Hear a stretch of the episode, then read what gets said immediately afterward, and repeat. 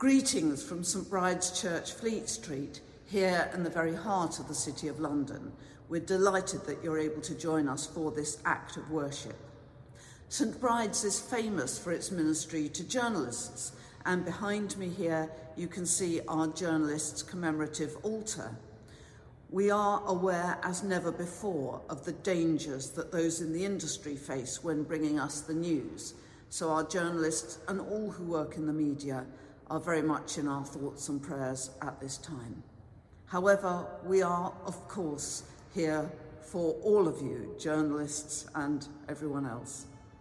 Do please leave us a comment or a like and tell us where you're listening from. It's always good to hear from you. And if you would like to donate to help support these services, uh, you'll find details of how to do so in the accompanying text. But now, may the light and peace of Christ be with us all as our worship begins. Jesus said to the woman, Great is your faith.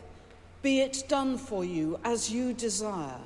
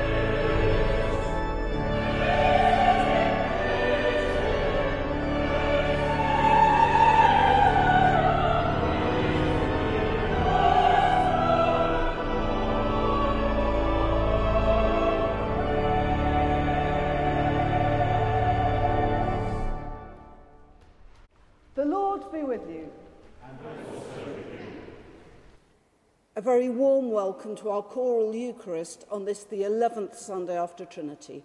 It's wonderful that you can join us for this service. We begin now with an opening prayer. Let us pray. We say together, Almighty God, to whom all hearts are open, all desires known, and from whom no secrets are hidden, cleanse the thoughts of our hearts by the inspiration of your Holy Spirit, that we may perfectly love you and worthily magnify your holy name through Christ our Lord. Amen.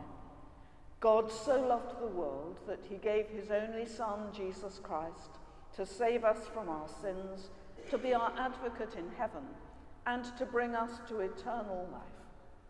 Let us confess our sins in penitence and faith, firmly resolved to keep God's commandments and to live in love and peace with all. Almighty God, our Heavenly Father, we have sinned against you and against our neighbour in thought and word and deed, through negligence, through weakness, through our own deliberate fault. We are truly sorry and repent of all our sins.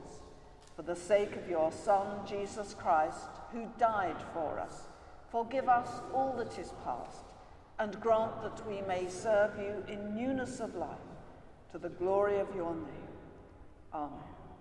Almighty God, who forgives all who truly repent, have mercy upon you, pardon and deliver you from all your sins, confirm and strengthen you in all goodness, and keep you in life eternal, through Jesus Christ our Lord. Amen. We stand for the Gloria.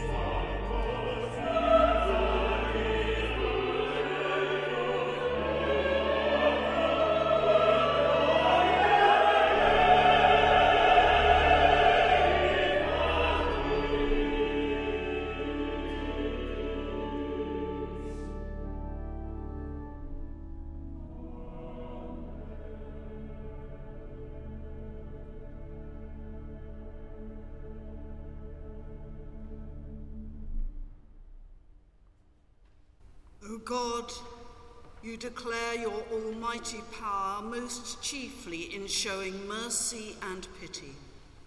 Mercifully grant to us such a measure of your grace that we, running the way of your commandments, may receive your gracious promises and be made partakers of your heavenly treasure.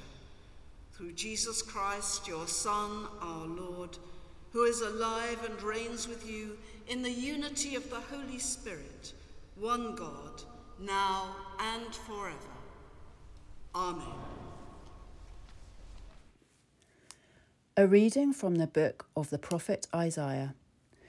Thus says the Lord Keep justice and do righteousness, for soon my salvation will come and my deliverance be revealed.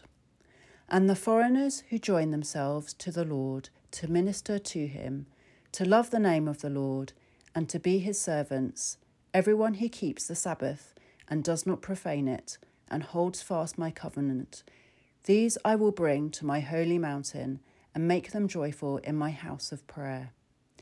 Their burnt offerings and their sacrifices will be accepted on my altar, for my house shall be called a house of prayer for all peoples. Thus says the Lord God, who gathers the outcasts of Israel I will gather yet others to him besides those already gathered. This is the word of the Lord.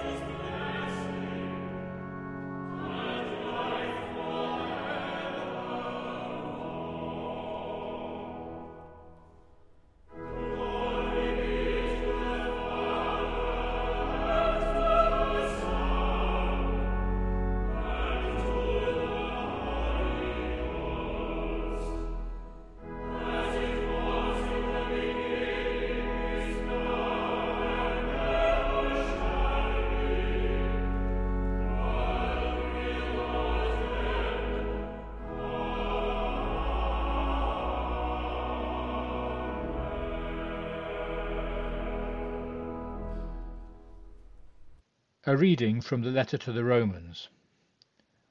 I ask then, has God rejected his people? By no means. I myself am an Israelite, a descendant of Abraham, a member of the tribe of Benjamin.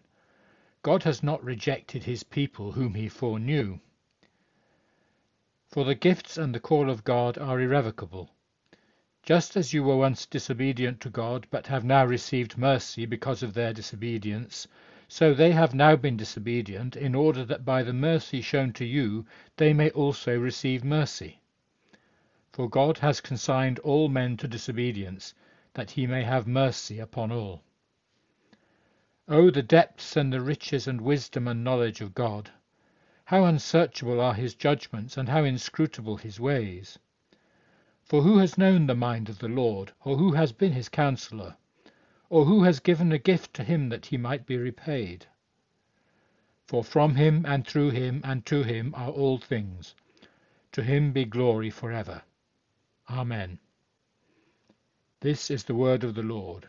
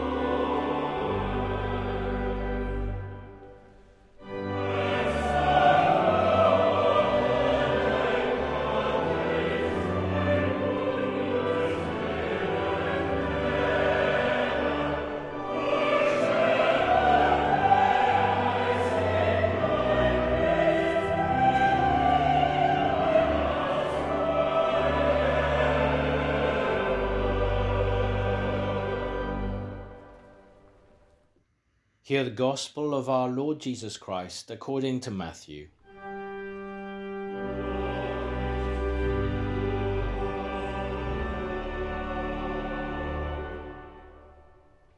Jesus called the people to him and said to them, Hear and understand. Not what goes into the mouth defiles a man, but what comes out of the mouth, this defiles a man. Then the disciples came and said to him, Do you know that the Pharisees were offended when they heard this saying? He answered, Every plant which my heavenly Father has not planted will be rooted up. Let them alone. They are blind guides. And if a blind man leads a blind man, both will fall into a pit. But Peter said to him, Explain the parable to us. And he said, Are you also still without understanding? Do you not see that whatever goes into the mouth passes into the stomach and so passes on? But what comes out of the mouth proceeds from the heart, and this defiles a man. For out of the heart come evil thoughts, murder, adultery, fornication, theft, false witness, slander. These are what defile a man but to eat with unwashed hands does not defile a man. And Jesus went away from there and withdrew to the district of Tyre and Sidon. And behold, a Canaanite woman from that region came out and cried, Have mercy on me, O Lord, son of David. My daughter is severely possessed by a demon. But he did not answer her a word. And his disciples came and begged him, saying, Send her away, for she is crying after us. He answered, I was sent only to the lost sheep of the house of Israel. But she came and knelt before him, saying, Lord, help me. And he answered, It is not fair to take the children's bread and throw it to the dogs. She said, Yes, Lord. Yet even the dogs eat the crumbs that fall from their master's table. Then Jesus answered her, O woman, great is your faith. Be it done for you as you desire. And her daughter was healed instantly. This is the gospel of the Lord.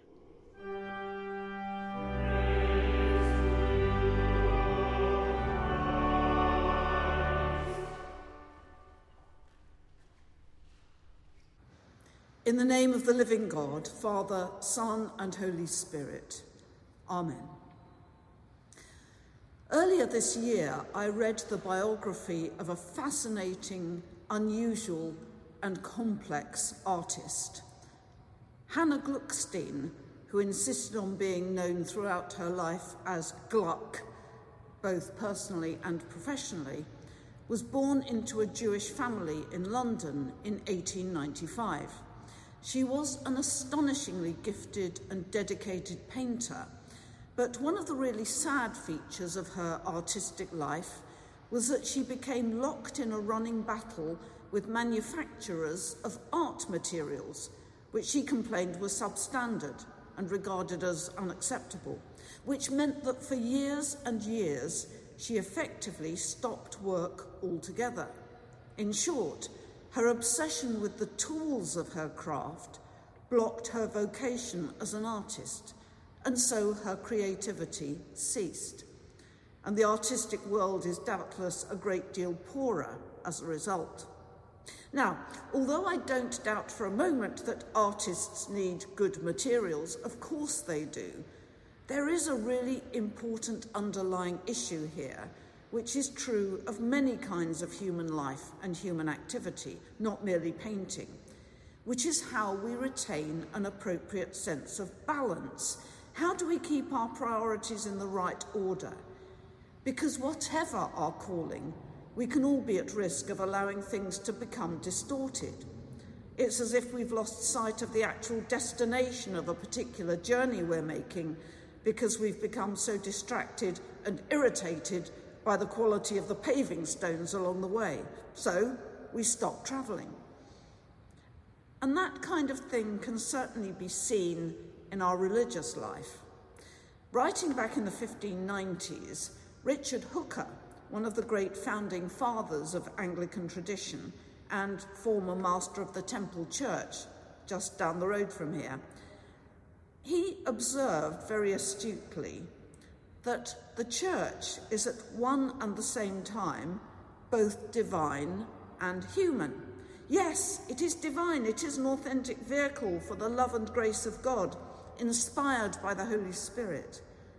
But it is also inevitably a human institution that will, as a result, be vulnerable to human failings, which, incidentally, is why the Church of England has never regarded itself as being the only true church, nor does it regard its leaders as infallible. Thank heavens. That's also why, when potential candidates for ministry are sent to me for interview, as happens from time to time, one of the things I look for is a person who loves the church enough, but not too much. By which I mean this you have to love the church enough to survive within it as one of its ordained representatives, because you've got to be able to deal with its failings and weaknesses. But conversely, if you love the church too much, you will risk losing sight of what the church is actually there for, because you will very easily become too bound up in its trappings and its trivia. Or, to switch back to our previous image, become more interested in the color, interested in the color of the paving stones than the destination to which the path is leading. And Jesus was himself acutely aware of that kind of danger. He made it very clear that he wasn't in the business of dismantling the structures of his religious tradition. He says specifically that he's not come to do away with the law and the prophets. But at the same time, it's always very obvious that he reserves his toughest critique for the religious authorities of his day, authorities who are so committed to ensuring that the details of the Jewish law are all observed to the letter that they've lost sight of what the law is actually there for in the first place. Hence his famous saying that the Sabbath is made for man, not man for the Sabbath.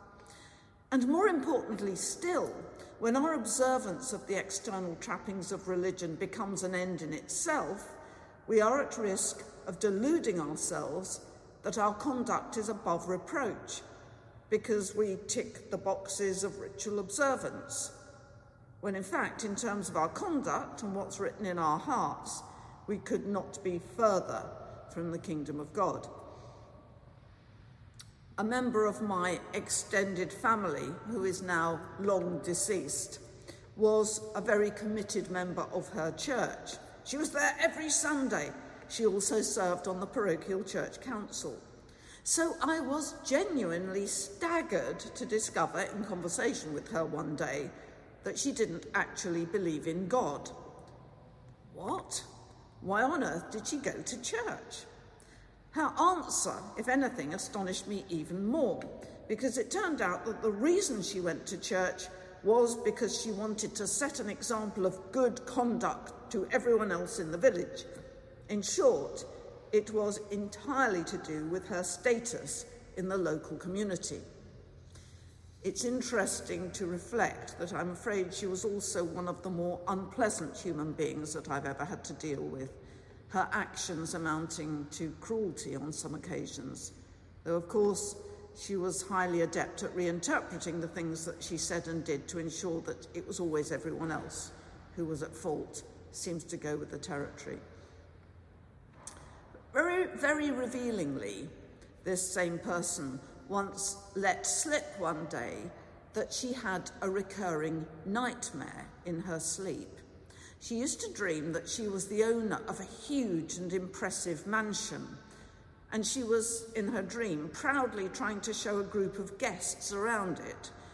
But to her mounting horror, far from impressing her visitors, each door that she opened revealed a room that was more dank and dark and desolate and abandoned than the last.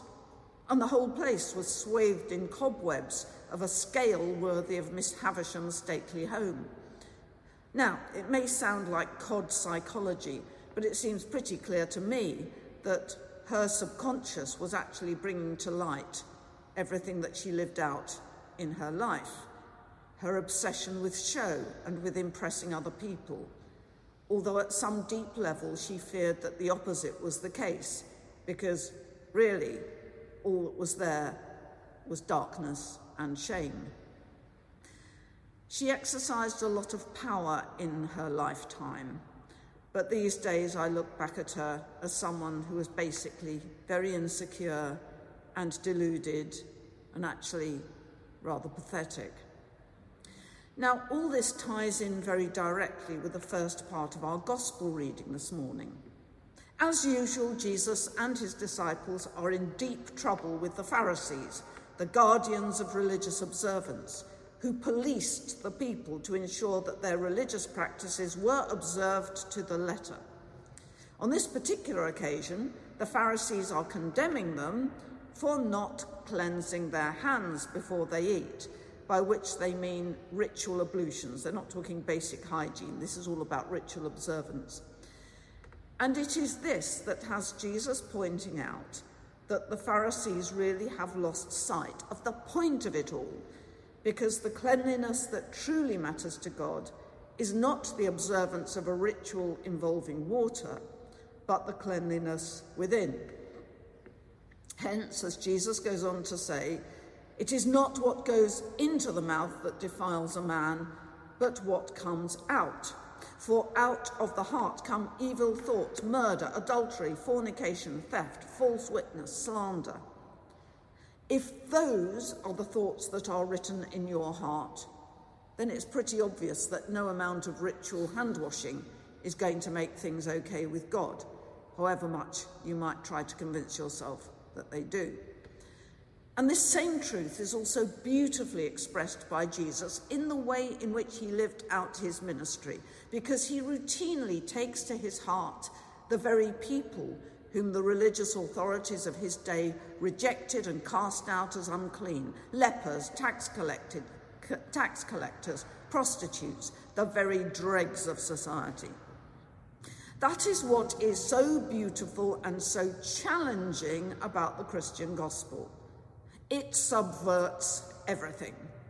It exposes the way in which we try to delude ourselves that what we strive to present on the outside is a true reflection of what is going on inside, when in fact nothing could be further from the truth.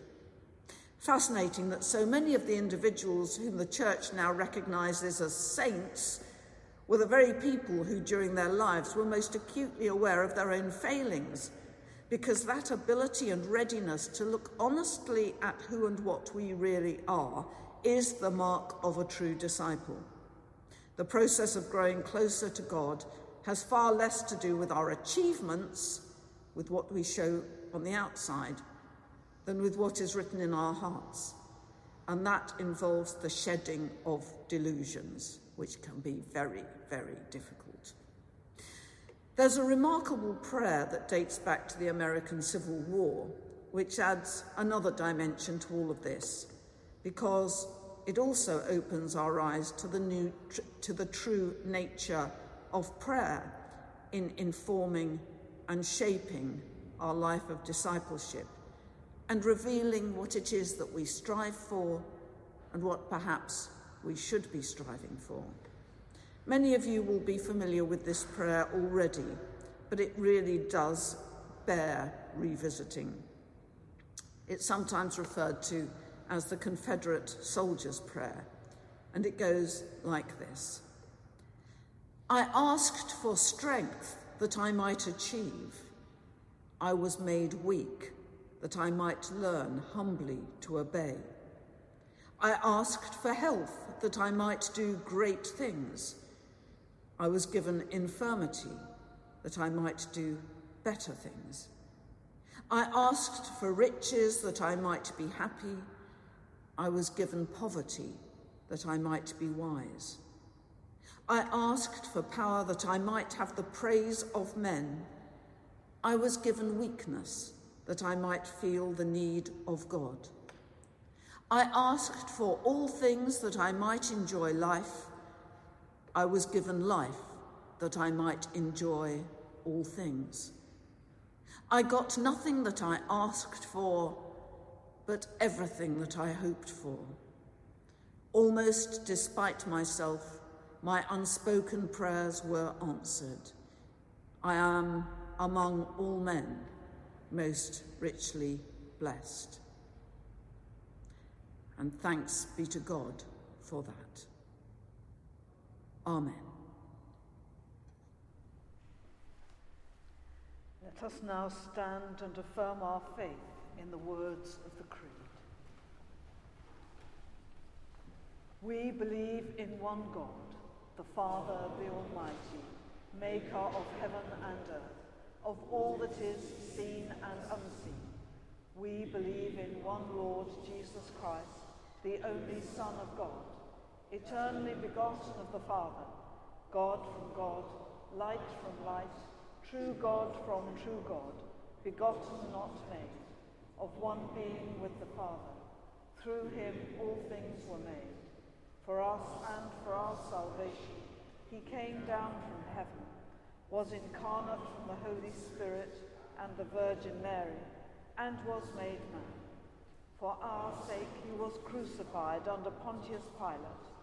He suffered death and was buried. On the third day he rose again in accordance with the Scriptures. He ascended into heaven and is seated at the right hand of the Father. He will come again in glory to judge the living and the dead, and his kingdom will have no end. We believe in the Holy Spirit, the Lord, the giver of life who proceeds from the Father and the Son, who with the Father and the Son is worshipped and glorified, who has spoken through the prophets. We believe in one holy, Catholic and Apostolic Church. We acknowledge one baptism for the forgiveness of sins. We look for the resurrection of the dead and the life of the world to come. Amen. Let us pray.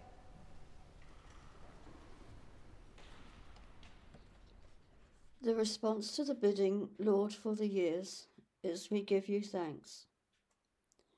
Lord of the morning, we come together following in the footsteps of those who have worshipped at St. Bride's throughout the centuries, and where we now ask you to hear the prayers we offer. We pray for your church throughout the world and for our own church of St. Bride, where all may come in times of happiness or sorrow and find it a place of healing, hope, and a warm welcome. We ask your blessing on King Charles and Queen Camilla. We pray for Alison, our rector, and Jeff and Steve, our associate priests, and for our family and friends who are separated from us. Watch over them and keep them safe. Lord, for the years, we give you thanks. Father of hope and love, hear our prayers for all who hold respons- positions of responsibility and leadership during this uncertain time in our history. Guide them towards a time of peace and harmony to work for a better tomorrow. Our thoughts turn to the victims of conflicts in war torn regions of our fractured world, those suffering as a result of recent devastating fires. Bring harmony where there is hostility, relief where there is suffering, and hope where there is despair. We pay tribute to the men and women, past and present, serving in our armed services to protect our freedom, and for all working in the local and international media, who at times risk their lives to bring us the news. Lord, for the years, we give you thanks. Hear our prayers for all who are unhappy or depressed, the homeless, and all whose lives are shattered and broken, and generally finding life difficult to cope with. Comfort them in their misery when each day seems long and arduous. We give thanks for the volunteers and care workers who provide shelter, food, and comfort to all in need. Lord, for the years, we give you thanks. Healing God, be with all who are unwell or suffering. Give peace to the anxious, courage to the fearful, and rest to the weary. Lord, for the years, we give you thanks. God of the spirits, we remember those we have loved who have reached the end of their earthly life and are now at rest in your eternal kingdom, where the clouds of earth's sorrow are lifted. Their memory shines brightly as the stars that light up the darkest night, the lights that guide us in our daily lives, those we remember and cherish in our hearts. In a moment of quietness, we bring before you all who are in need of our prayers and those who have no one to pray for them. Lord, for the years, we give you thanks. Lord of the morning, we come to you in prayer to give thanks for the glory of your creation. This season of summer, the gentle breeze swept in by the incoming tide, long shadows at the end of a golden day. We pray for farmers and those who work to protect the environment. You have given us the seeds of faith the fruits of the Spirit. Let us always pray for what we have received. May the Lord make us truly thankful. Merciful Father, accept these prayers for the sake of your Son, our Saviour, Jesus Christ. Amen.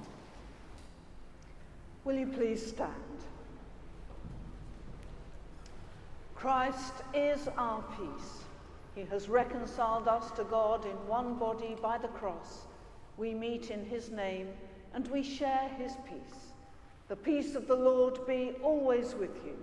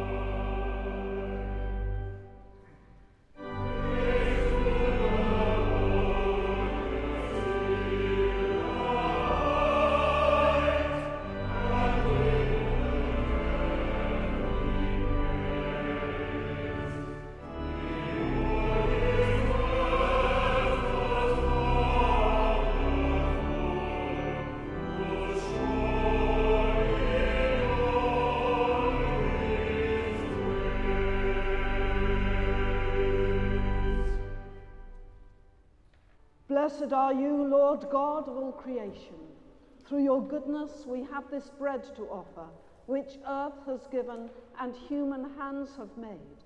It will become for us the bread of life. Blessed be God forever. Blessed are you, Lord God of all creation. Through your goodness, we have this wine to offer, fruit of the vine and work of human hands. It will become our spiritual drink. Blessed be God forever.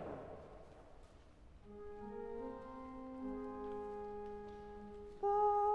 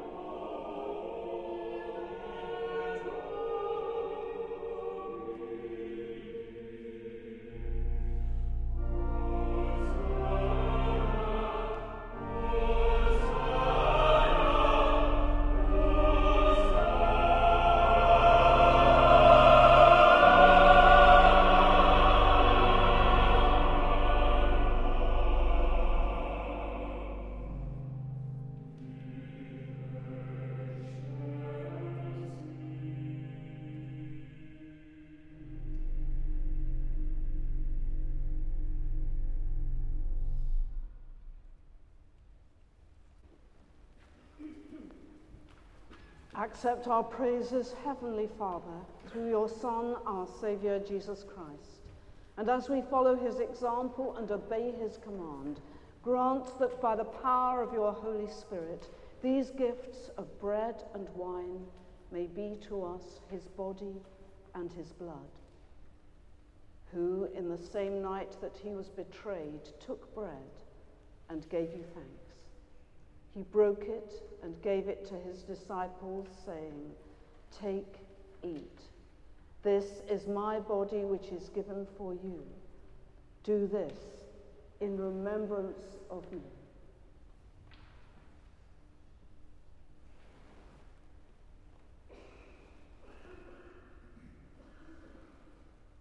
In the same way, after supper, he took the cup and gave you thanks. He gave it to them, saying, Drink this, all of you. This is my blood of the new covenant, which is shed for you and for many for the forgiveness of sins. Do this as often as you drink it, in remembrance of me.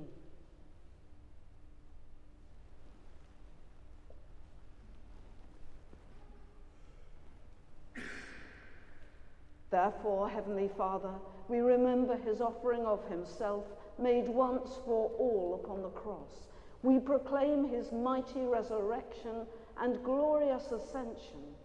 We look for the coming of his kingdom, and with this bread and this cup, we make the memorial of Christ, your Son, our Lord. Great is the mystery of faith. Christ has died. Christ is risen. Christ will come again. Accept through him, our great high priest, this our sacrifice of thanks and praise. And as we eat and drink these holy gifts in the presence of your divine majesty, renew us by your Spirit, inspire us with your love, and unite us in the body of your Son, Jesus Christ our Lord. Through him and with him and in him, in the unity of the Holy Spirit, with all who stand before you in earth and heaven, we worship you, Father Almighty, in songs of everlasting praise. Blessing and honor and glory and power be yours forever and ever. Amen. Let us pray with confidence as our Saviour has taught us. Our Father, who art in heaven, hallowed be thy name. Thy kingdom come, thy will be done, on earth as it is in heaven. Give us this day our daily bread, and forgive us our trespasses, as we forgive those who trespass against us. And lead us not into temptation, but deliver us from evil. For thine is the kingdom, the power, and the glory, for ever and ever. Amen. We break this bread to share in the body of Christ. Though we are many, we are one body, because we all share in one bread. Draw near with faith. Receive the body of our Lord Jesus Christ, which he gave for you, and his blood, which he shed for you. Eat and drink in remembrance that he died for you, and feed on him in your hearts by faith with thanksgiving. We do not presume to come to this your table, merciful Lord, trusting in our own righteousness, but in your manifold and great mercies. We are not worthy so much as to gather up the crumbs under your table, but you are the same Lord, whose nature is always to have mercy. Grant us, therefore, gracious Lord, so to eat the flesh of your dear Son, Jesus Christ, and to drink his blood, that our sinful bodies may be made clean by his body, and our souls washed through his most precious blood, and that we may evermore dwell in him, and he in us.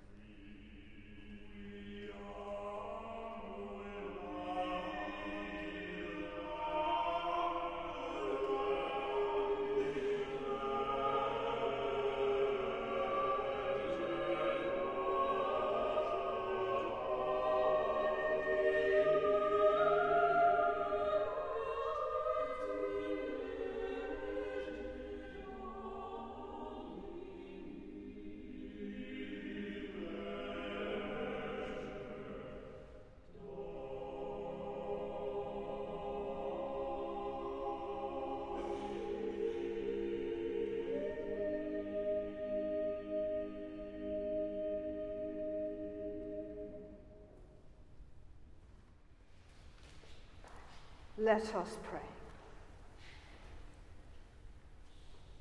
Lord of all mercy, we, your faithful people, have celebrated that one true sacrifice which takes away our sins and brings pardon and peace.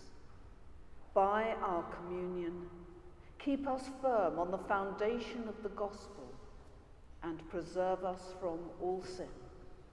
Through Jesus Christ our Lord. Amen. Almighty God, we thank you for feeding us with the body and blood of your Son, Jesus Christ. Through him we offer you our souls and bodies to be a living sacrifice. Send us out in the power of your Spirit to live and work to your praise and glory. Amen. The